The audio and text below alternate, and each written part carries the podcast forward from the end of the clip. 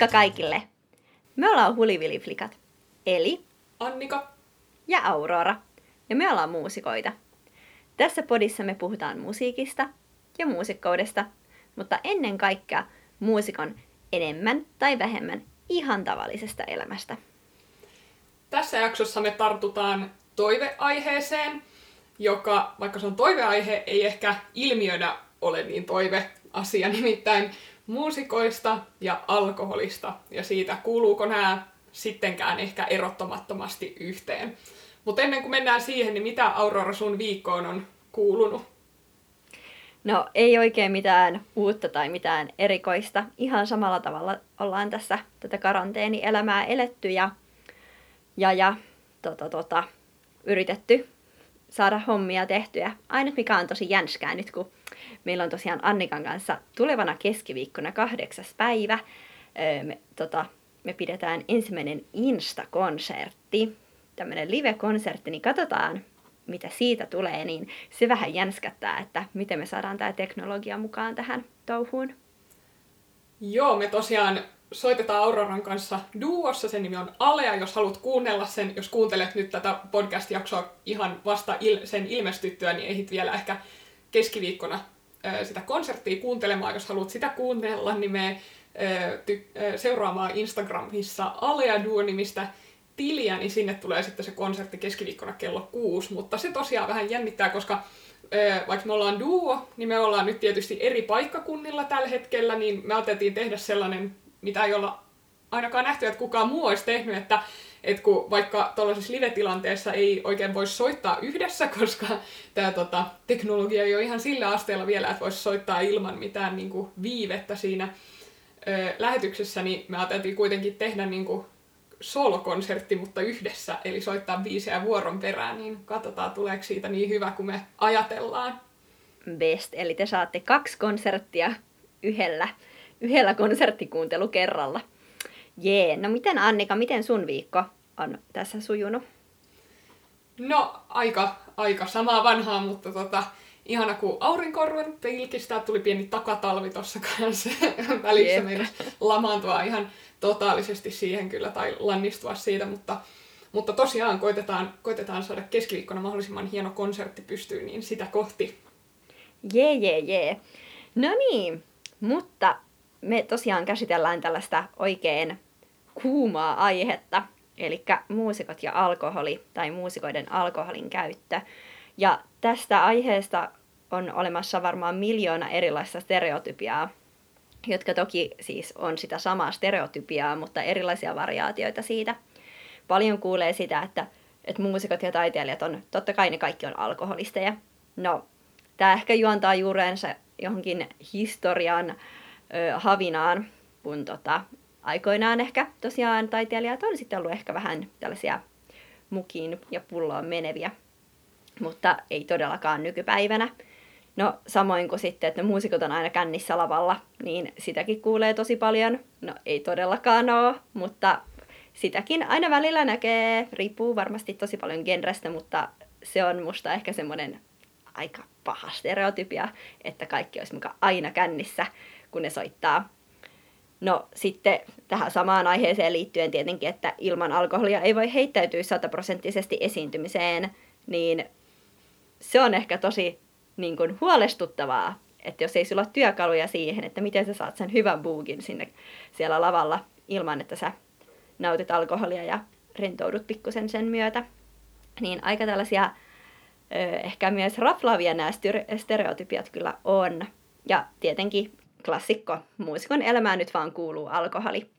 Niin me halutaan nyt vähän avata tota, meidän ajatuksia tästä muusikkoudesta ja alkoholista, ja että, että mihin osittain nämä stereotypiat ehkä pikkasen, niin kun, tai mistä ne ehkä tulee, mutta toki nämä on nyt meidän ajatuksia, että joku muu voi olla ihan eri mieltä näistä tai kokea asiat eri tavalla, mutta me ajateltiin, että tämä on tosi tärkeä aihe puhua, koska niin pitkään kun sitä vaietaan, niin asialle ei myöskään voi tehdä mitään tai sille ei tapahdu mitään, mitään muutosta ei synny. Näinpä, ja ihan niin kuin silloin kun viimeksi puhuttiin stereotypioista, ainakin tuossa Älä koskaan sano muusikolle näin jaksossa, siinä toki puhuttiin vähän erilaisista ö, käsityksistä, mutta mutta ihan niin kuin siinäkin jaksossa, niin tässäkin asiassa, niin osa näistä kyllä enemmän tai vähemmän valitettavasti pitää myös paikkaansa, että ei nämä ihan tyhjään pohjaudu. Sepä Mutta se. mitä kaikkia tilanteita sitten oikeastaan on, koska jo nuorina muusikkoina mekin ollaan törmätty siihen, että todella monessa paikassa, monessa yhteydessä tulee niin kuin alkoholi vastaan muusikko, muusikkona toimiessa, niin tuota, mi, missä kaikissa tilanteissa sitä tota, viinaa sitten virtaa tai saattaa virrata? No tosi hyvä esimerkki, tai ehkä yleisin esimerkki on se, että porukka ottaa rohkaisuryypyn ennen keikalle tai lavalle menemistä. Ja tämä on valitettavasti aika yleistä, että sitä tehdään. Sen lisäksi, no toki tähän liittyen myös se alkoholi, sitä nautitaan ennen keikkaa sen takia, että siitä tulee hyvä olo ja saadaan just sitä hyvää meininkiä, mitä mä tuossa aikaisemmin jo mainitsin. No sitten tietenkin myös niin kuin karonkat, eli kun joku iso projekti tai kiertue tai joku vastaava loppuu, niin kyllähän sitä monet haluaa juhlia, koska se on iso niin kuin, saavutus. Kiertueet tai projektit on raskaita, niin se, että niiden päätteeksi juhlitaan vähän sitä, että nyt tämä projekti on kasassa. Jep, ja sitten ehkä just tämä ihan klassinen stereotypia siitä, siitä tota, taiteilijasta, joka ammentaa inspiraationsa alkoholista tai muista päihteistä, joka oli jossain vaiheessa historiaa ehkä jopa tietynlainen ihanne, joka tuntuu aika hassulta ja omituiselta, mutta, mutta just tämä, että, että jos vähän ottaa, niin sitten luovuus alkaa mukaan jotenkin kukoistaa ja näin, niin, tota, niin siihenkin jengi ö, sitä käyttää. Ja sitten, sitten jotenkin, en mä tiedä johtuuko se siitä, että tämä alkoholi on jotenkin niin luonnollinen osa musiikkiskeneä, mutta sitten tietysti ihan kaikessa tällaisessa verkostoitumisessa niin yleensä myös tartutaan pulloon tai lasiin, että, että sitten tota, vaikka mentäisiin itsekin kuuntelemaan keikkoja tai jonnekin ihan musiikkialan muuhun tapahtumaan, niin sielläkin, sielläkin saattaa olla sit alkoholia tarjolla. Ja tota, jotenkin tuntuu, että ihan, ihan koko tämä musiikkikenttä jotenkin tavallaan kannustaa tai, kannustaa tai innostaa niin kuin, alkoholin juomiseen, että jos ei ole itse tosi skarppisen kanssa, että et ei kiitos, en ota, niin sitä tulee helposti, tai saattaa tulla helposti myös nauttineeksi, koska esimerkiksi väkkärillä, keikalla, nyt riippuu tosi paljon tietenkin genrestä ja millaisesta keikasta on kyse, tullaan näihin genreeroihin kohta, mutta, mutta on tosi usein ö, tarkalla alkoholia ja pyytämättäkin, ja, tai sitten jos ei ole sellaista backerin raideria, niin sitten jos on vaikka baarikeikalla, niin se on niin kuin itsestään selvää, että, että muusikko saa juoda jotain sit ilmaiseksi baarista ja näin. Ja tämä on itse asiassa jännä asia, kun itse on työskennellyt myös niin kuin muutaman festarin tuotannossa. Niin kun siinä festarituotanto jengi miettii, että tosi usein ajatellaan, että, no, että se on itsestään selvää, että siellä on tota, alkoholia väkkärillä tarjolla, mutta jos se niin kuin uskalletaan kyseenalaistaa, että tarvisiko meidän tarjota tätä, niin sitten se yleensä kuitenkin kaatuu sit siihen, että no, et esiintyjät on, on pettyneitä tai että kyllähän tämä nyt kuuluu tähän asiaan. Et se on niin ö, kiinni tässä skenessä, että, että sitä jotenkin pitää olla. Ja tätä mä niin kuin, haastaisin miettimään, että tarviiko olla Joo, ja aika usein sitä on myös aika paljon siellä niin kuin siihen nähden, että sanotaan vaikka olisi joku kvartetti esiintymässä, niin sitten siellä saattaa olla vaikka seitsemän koskenkorvapulloa väkkärillä, tai että tavallaan ne määrät on myös tosi isoja, mitä siellä väkkärillä saattaa sitä alkoholia olla. Joo, ja sitten jos ajattelee, että, että tavallaan työnantaja, eli vaikka festivaali, hankkii työntekijälleen, eli sille muusikolle niin kuin ihan mielettömät määrät alkoholia bäkkärille, niin onhan se jotenkin aika nurinkurista, että kan, työnantaja, sen keikan maksaja kannustaa sitä työntekijää ryyppäämään ennen tai jälkeen keikan. Et sit toisaalta jos ajattelee, että nämä muusikot tekee tätä työkseen, tekee sitä niin kuin, jos ei joka päivä, niin joka viikko, niin kyllä siinä aika paljon myös viinaa tulee kulutettua.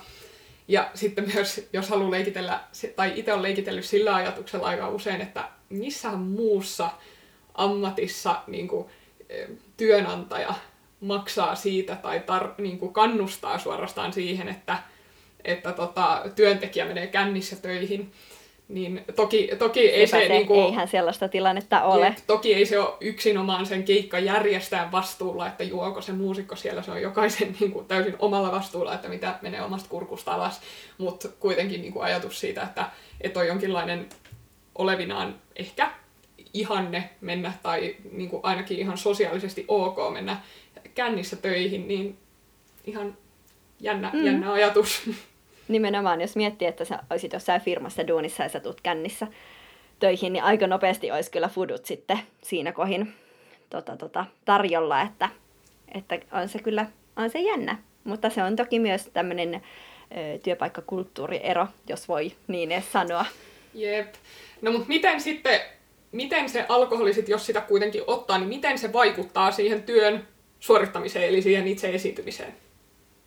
No sehän tietenkin vaikuttaa eri ihmisillä eri tavalla, mutta no se on totta, että se saattaa lievittää jännitystä.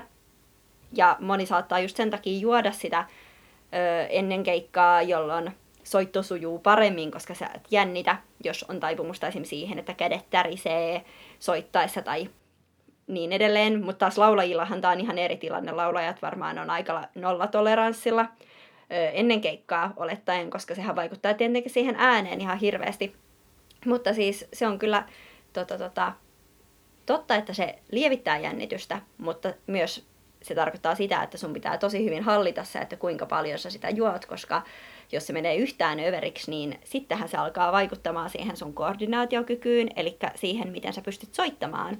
Ja se olisikin ihan hirveän noloa, että menisit keikalle ja kuvittelet, että okei, mä otan nyt tästä yhden tota, shotin, ja sitten sä kuvittelet, okei, että tämä rentouttaa mua, ja sitten sä oisitkin, jos se nousisi sun päähän jotenkin tosi nopeasti, ja sitten sä huomaisit keikalla, että ei vitsi, mä en pystykään nyt soittamaan tätä supernopeata kohtaa, tai että mä alan laahaamaan, mun taimi alkaa laahaamaan, tai mitä tahansa, niin se voi tosiaan toki liiallisissa määrin, mutta myös jos et sä itse tiedä, miten se alkoholi vaikuttaa suhun, ja millainen alkoholi vaikuttaa suhun miten, niin se voi tosiaan myös vaikuttaa tosi, tosi, tosi niin kuin yllättävillä tavoilla sun soittokykyyn.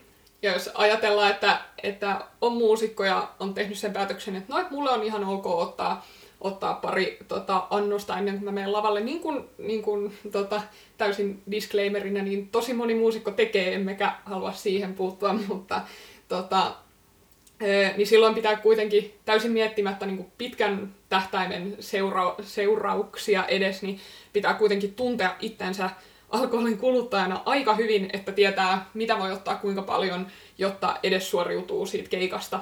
Et, et tota, kyllä sit pitää tosiaan niin kuin tietää, miten, miten oma keho reagoi ja tälleen.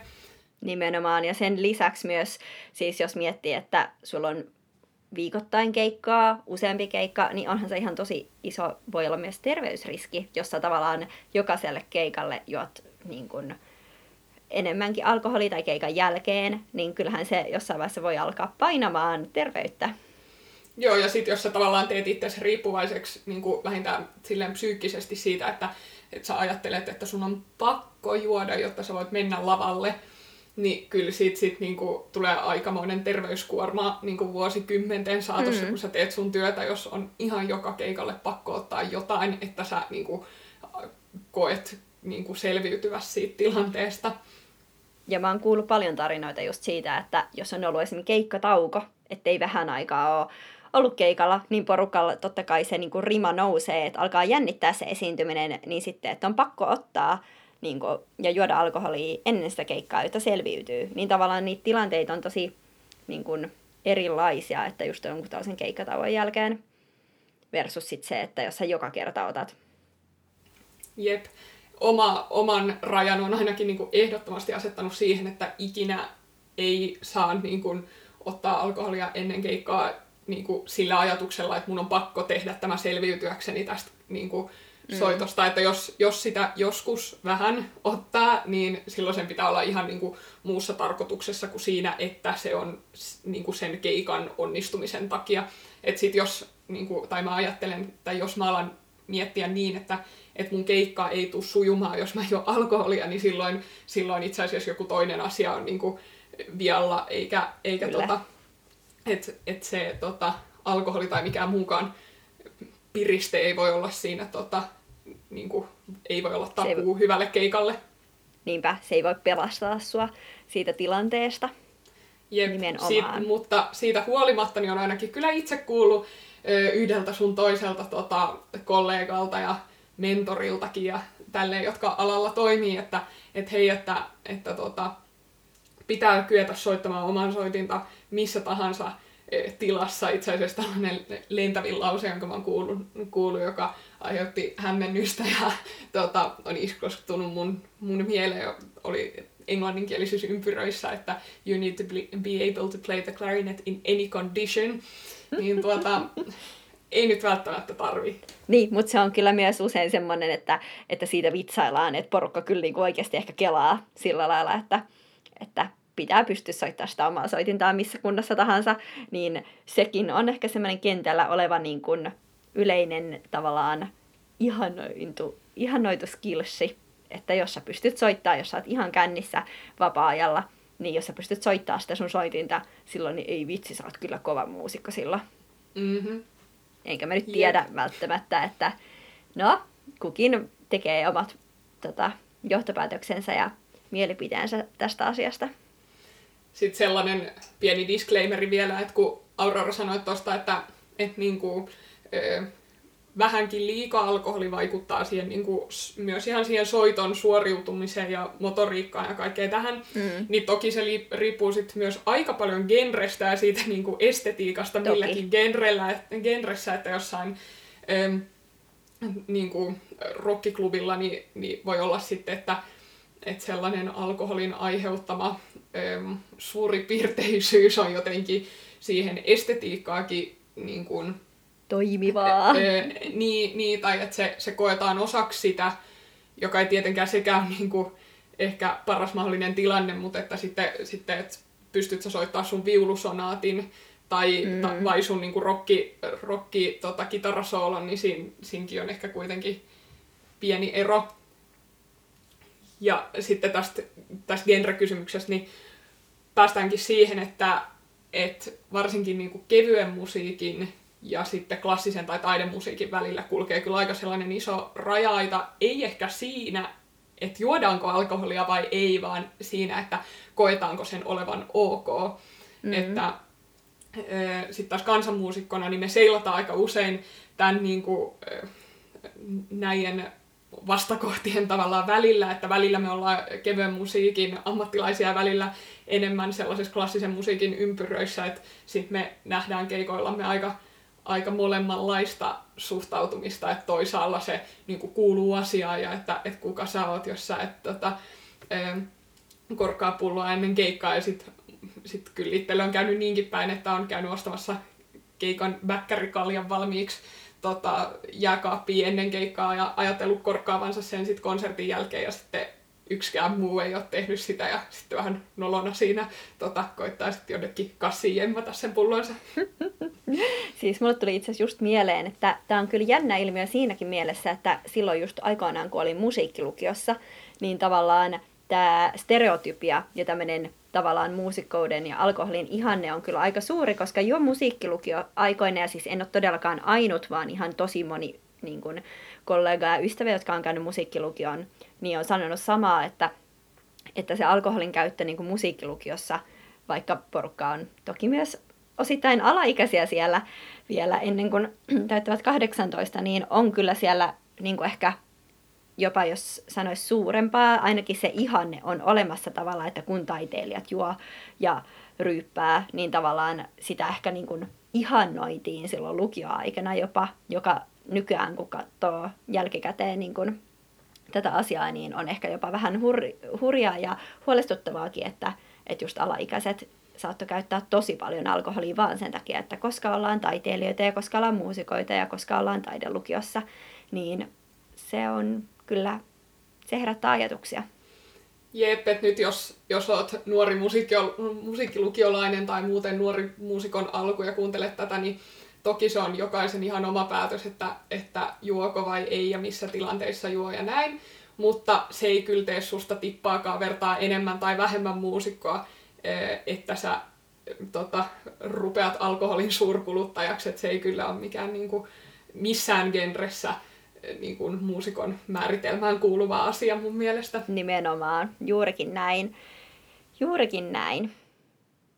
No mutta mistä tämä musiikkiskenen alkoholikulttuuri sitten johtuu? Tämähän on tosi pitkän historian niin kun, takaa tuleva asia, mutta mistä se johtuu? Joo, ja tässä mun mielestä on tärkeää se, että ei se niin kuin, pelkästään mun mielestä niin kuin, muusikon vastuuttomuutta tai muusikon huonoa itsetuntoa tai tällaista, joka johtaa siihen, että, että musiikkiskenessä kuluu paljon alkoholia, vaan että se johtuu ihan tavallaan ihan luonnollisista syistä osittain myös. Esimerkiksi se, että et keikkatilanne, kun yleisö menee konserttiin, niin se, on, se voi olla niinku viikon tai kuukauden tai vuoden kohokohta ja se on mm. juhlatilanne.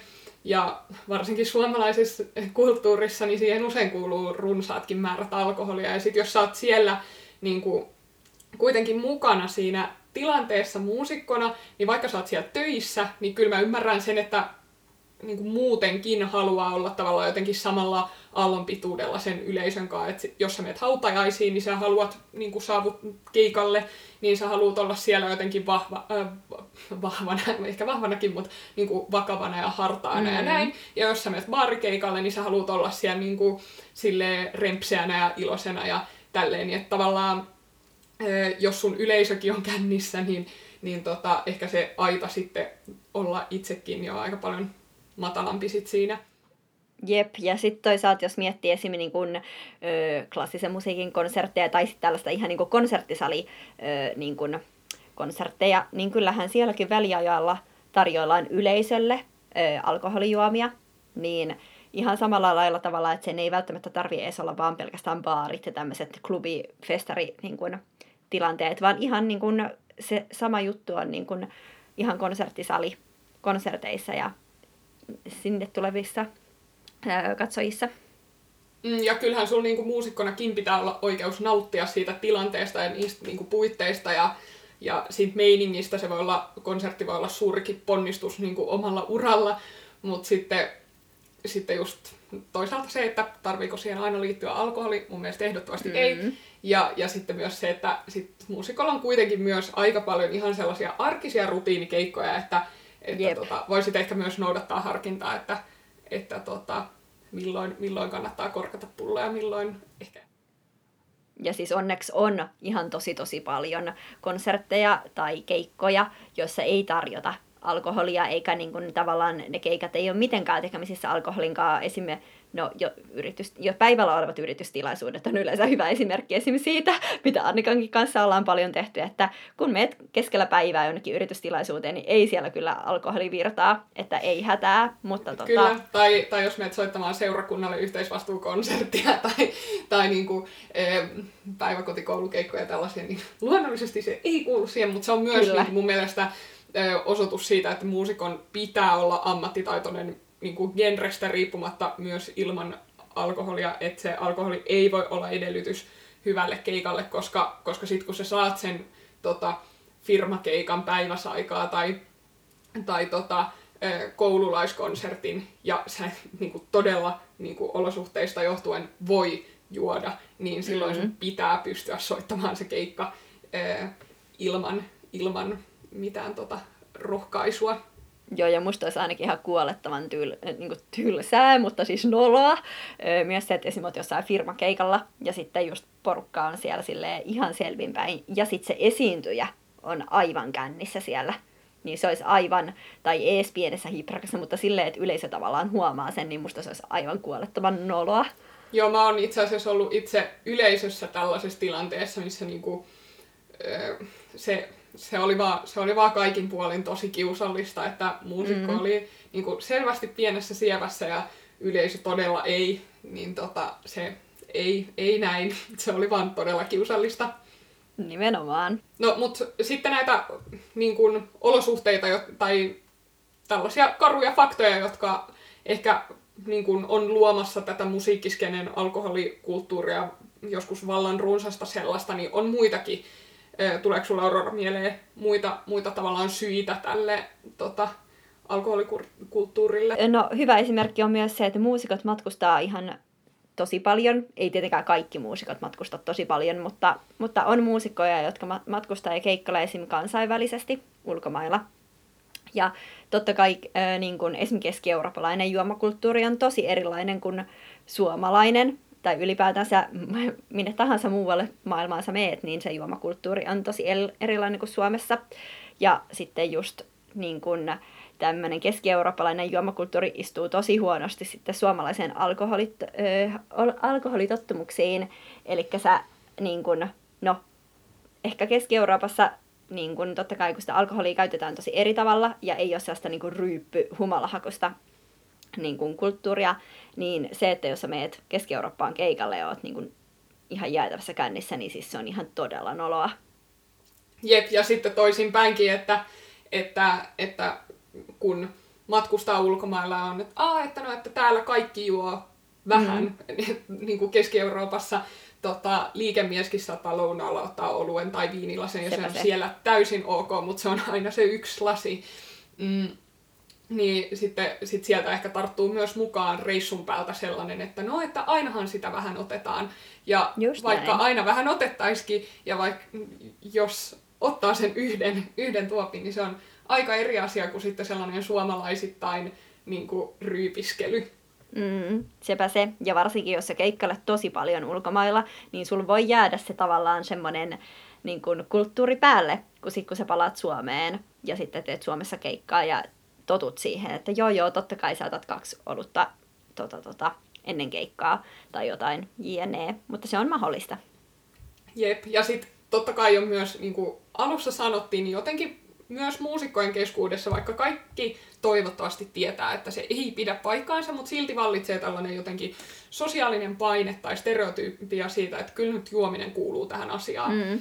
Et mä muistan itse, kun ehkä 19-vuotiaana oli ekaa kertaa yhden bändin kanssa sellaisella tota, vähän isommalla kiertueella, ja silloin mä oikeasti mietin sitä, että apua, että mä, mä en kyllä niinku halua ryypätä tuolla, mutta mm-hmm. miten, mä, miten mä voin olla tekemättä sen, että koska se niin vas- vahvasti, varsinkin siihen kyseiseen genreen, josta silloin oli kysymys, niin, niin kun, ku, jotenkin kuuluu asiaan. Ja totta kai, mm. totta kai voi olla juomatta yhtään mitään, mutta et se myös, kun se on varsinkin just tietyissä keikkayhteyksissä ja genreissä ja näin, niin niin vahvasti osa sitä kulttuuria, niin varsinkin nuorelle se voi olla tosi haastavaa olla, niin kuin, olla se ehkä ainoa tai ainoiden joukossa, jotka ei korkkaa sit pulloa. Jep. Ja me halutaan ehdottomasti haastaa teitä just miettimään sitä, jos siellä on muusikoita kuuntelemassa tai vakavasti musiikkia harrastavia ihmisiä, niin tavallaan sitä, että miten sä itse toimit tällaisessa tilanteessa, kun tulee näitä keikkatilanteita, niin miten sä toimit ja että, että pitäisikö huolestua vai onko sun alkoholin käyttö ihan tosi fine. Niin miettikää tätä. Tämä on tosi tärkeä asia pohtia. Jep, ehdottomasti. Ja sitten myös kaikki te, jotka käytte kuuntelemassa keikkoja ja niin kulutatte musiikkia, niin miettikääpä niin kuin hetki sitä, että et haluatteko te oikeasti kuunnella niin kuin, e, pienessä sievässä olevaa muusikkoa vai, vai ei niin kuin mieluummin. Nimenomaan. Että, et kuuluuko se oikeasti asiaan ja haluatteko te olla niin kuin myöskään kuluttajina tavallaan ylläpitämässä sellaista ajatusta, että se nyt on luonnollinen asia tässä yhteydessä.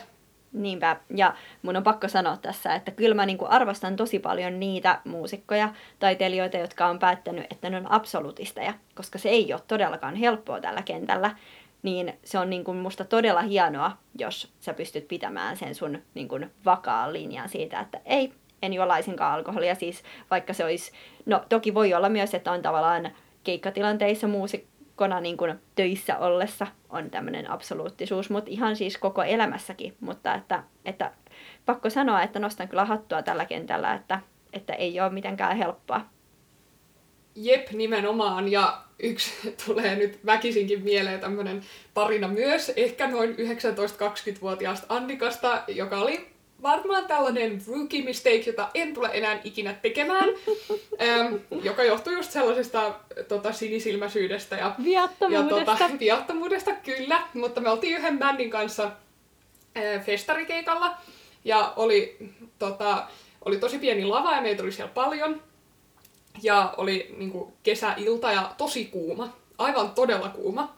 Ja sitten siinä keikon kesken, varsinkin jos soittaa puhelinsoitinta niin, ja on kuuma ja niin kuin, tiivistä ja tälleen, niin voi tulla sellainen fiilis, että nyt on pakko juoda vettä. Ja sitten mä näin, että tota, mun kaverilla siinä vieressä ää, oli pullo, joka näytti vedeltä. Ja sitten, sitten tota, mä kysyin sitten, kuiskasin siinä, että hei, että et, et, onko sulla vettä tossa? Ja sitten sit hän tietysti, täytyy huomata, että huomattavasti kokeen, kokeneempa, kokeneempana muusikkona, niin oli siinä, että joo, joo, että ota tästä. Ja tota, sitten mä kulautin sitä sellaisen kunnon kulauksen, koska oli todella jano. Ja huomasin, että ei sen sitten tosiaan vettä ollut, vaan jotain muuta ehkä samannäköistä ainetta. Mutta tuota, et, niin kuin, tavallaan näin, mun mielestä tämä kuvastaa sitä, kuinka jotenkin luonnolliseksi asiaksi tämä tota, koetaan musiikkikentällä, että, että ei edes ajatella sitä, että mä en välttämättä haluaisi nyt tota, juoda alkoholia tai näin, vaan että niin kuin, mm. totta kai ilman ennakkovaroitusta. Se on, ja sitten ehkä noin festarikeikat on myös pahoja. Toki toi oli selvästi tuommoinen ilkikurinen pila sulle myös, mutta, mutta usein festarikeikkoja ennen kyllä niin kuin just pullo kiertää väkkärillä. Että sinne keikalle niin kuin tavallaan, mitä isompi keikka se on, niin sä et kyllä niin kuin, tavallaan, tai se oletus, että että sä voit kieltäytyä siitä pullosta siinä vaiheessa, mutta kyllä niin kuin siinä ringissä porukka katsoo, että ketkä kiel, kiel, niin kuin kieltäytyy siitä pullosta siinä vaiheessa. Joo, että kyllä sen yhdenkin illan aikana aika monta kertaa saa kuulla, että on, on nössö tai tylsimys mm. tai jotain tällaista. Et mitä sä tuo ennen keikkaa? Jep. Mutta niin kuin tuossa alussa puhuttiin, niin tosiaan on ehkä myös tällainen vallitseva ajatus ja jossain määrin valitettavasti ehkä ihannekin siitä, että et, et alkoholi, kuulkaa, että se on niin kuin tie uusiin ideoihin ja inspiraatioon ja tällaisten lukkojen laukaisia ja tälleen näin. Mitä, mitä mieltä saat Aurora siihen, oot siitä? Voiko niin kuin pulloon tarttua, kun on taiteellisesti jumissa ja auttaako se? Mun mielestä ei. Eli mä en ikinä itse tekisi niin, en ikinä ottaisi pulloa siinä vaiheessa esille, vaan pitää olla sellaisia työkaluja, joilla tota, työstää sitä lukkotilannetta. Mä itse asiassa, mun oli pakko pohjustaa tätä jaksoa vähän ja kävin googlemassa, tota, mitä tästä asiasta on kirjoitettu. Ja itse asiassa on tehty tutkimus aiheesta, että, että tosiaan todellisuudessa se pullon avaaminen ei oikeasti helpota millään tavalla sitä tota, inspiraatioiden ja ideoiden syntymistä, vaan päinvastoin se, tota, koska siitäkin helposti tulee tapa, niin se pahentaa. Ja sitten kun siitä tulee tapa, niin tietenkin siitä seuraa se, että sitten sit helposti tulee alkoholismia, mutta tota, joo, itse en, en lähtisi tähän, että mä haluan mieluummin, että mulla on niin hyvä työkalupakki, että mä tiedän, että kun tulee sellainen tilanne, että ei mulle mitään ideoita, mulla ei ole inspiraatiota, mistä mä löydän inspiraatiota, niin että, että mä voin ottaa sieltä mun työkalupakista jonkun tavan työstää jotain melodiaa tai, tai ottaa työkalupakista, että hei, mä otan vaikka kolme ääntä, joita mä soittelen peräjälkeen eri järjestyksessä ja kokeilen, mitä siitä tulisi. Ja sitten niiden työkalujen avulla työstää, lähden työstää sit sitä niin kuin jumia ö, lukkotilannetta, että, että saa kumminkin työstettyä sitä musiikkia. Jep, ainoa asia, mihin tällainen tota, lukkotilanteessa pullon tarttuminen voi johtaa, on just sellainen paha oravan pyörä, josta ei meinaa mm. sit ikinä päästä ulos, että sitten tavallaan aina lääkitsee sitä ö, niin kuin inspiraation puutetta alkoholilla ja sitten vaan kasvaa ja kasvaa se fiilis siitä, että ilman viinaa mä en pysty mihinkään. Et kyllä, kyllä silloin, jos, jos on niin kuin taiteellisesti jumissa, niin ongelma on jossain muussa kuin alkoholin puutteessa. Nimenomaan, niinpä. Mutta sitten myös nykypäivänä varsinkin taideoppilaitoksissa niin opetetaan ja yritetään etsiä yhä enemmän ja enemmän niitä työkaluja just tähän, että miten sä työstät sitä materiaalia, sitä musiikkia, vaikka sulle ei ole ideoita ja saat ihan lukossa. Ja sitä me tehdään esim. meidän opinnoissa tosi paljon, että mitä etitään niitä keinoja, että miten sä voit tosiaan sellaisessa tilanteessa, kun sulla ei ole yhtään ideaa, niin kumminkin luoda sitä taidetta ja sitten ehkä myös osittain tämän takia se alkoholismi on vähentynyt nuorten taiteilijoiden keskuudessa, mutta toki ei se ole poistunut. Eli me ei vähäte, haluta vähätellä tätä tilannetta, siis sitä on ihan yhtä lailla edelleen, mutta että sanotaan, että se on ehkä vähentynyt tosiaan varsinkin nuorten taiteilijoiden keskuudessa, koska totta kai tota, vaatimustaso taiteilijamaailmassa ja muusik- muusikkomaailmassa on kasvanut niin paljon, että ihmiset myös tiedostaa sen, että mitä niin kun se alkoholi voi aiheuttaa. Ja koska ne vaatimukset on kasvanut, niin jokainen kun haluaa tietenkin niin kuin pyrkiä parhaimpiin suorituksiin ja ne tietää, että luultavasti siihen parhaimpaan suoritukseen ei välttämättä päästä alkoholin vaikutuksen alasena esimerkiksi. Joo, ja kyllähän ylipäänsäkin yhteiskunnassa näkyy, tai tuntuu olevan sellainen trendi, että nuoremmat sukupolvet juo vanhoja vähemmän, ja sen, mm-hmm. sen on kyllä havainnut tuolla myös niin kuin keikkaväkkäreillä, että se oma sukupolvi ehkä, ehkä keskimääräistä useammin kieltäytyy tai ei, ei tota, korkkaakaan pulloa ennen tai jälkeen keikan kuin mitä sit vanhemmat kollegat, että hyvä me nuoret. Jee, yeah, jatketaan samaan malliin. Ja ehkä myös se, että tavallaan mitä itse on seurannut, niin nuorilla on myös ehkä se tapa, että sit jos alkoholia nautitaan, niin se vasta keikan jälkeen. Mm-hmm. Yes, mutta me toivotaan lämpimästi, että me ollaan onnistuttu herättämään vähän ajatuksia ja keskustelua. Toivottavasti tämä ei ollut ihan, ihan vanhaa settiä kaikki. Me ajateltiin laittaa tuonne meidän Instagramiin muutama tämmöinen Gallup-kysymys tästä aiheesta, jotta me saadaan tietää, mitä te kuulijat olette näistä asioista mieltä. Että ollaanko me jo ö, ihan niin kuin fossilisoitunut tämän asian kanssa vai että oletteko te ihan eri mieltä asioista vai, vai ollaanko me liian liberaaleja ja ajateltu nämä asiat ihan liian modernilta näkökulmalta, niin, niin, niin käykääpä vastailemassa. Löytyy tosiaan meidän Instastorin puolelta, siellä on erilaisia kysymyksiä ja laatikoita, mihin voi vastailla, niin, niin, niin käykääpä laittamassa ajatuksia, mitä tästä jaksosta heräsi, niin sinne. Yes, ja jos tuli jotain muuta mieleen, mihin ei Gallup-kysymykset vastaan, niin saa ehdottomasti laittaa vaikka Instadirektiä tulemaan kanssa. Kyllä. Jäämme odottelemaan teidän vastauksia Instagramissa ja seuraavaan jaksoon. Ja toivottavasti nähdään mahdollisimman moni teistä keskiviikkona siellä meidän Insta-live-konsertissa. Mutta siihen asti, moi moi! Moi moi!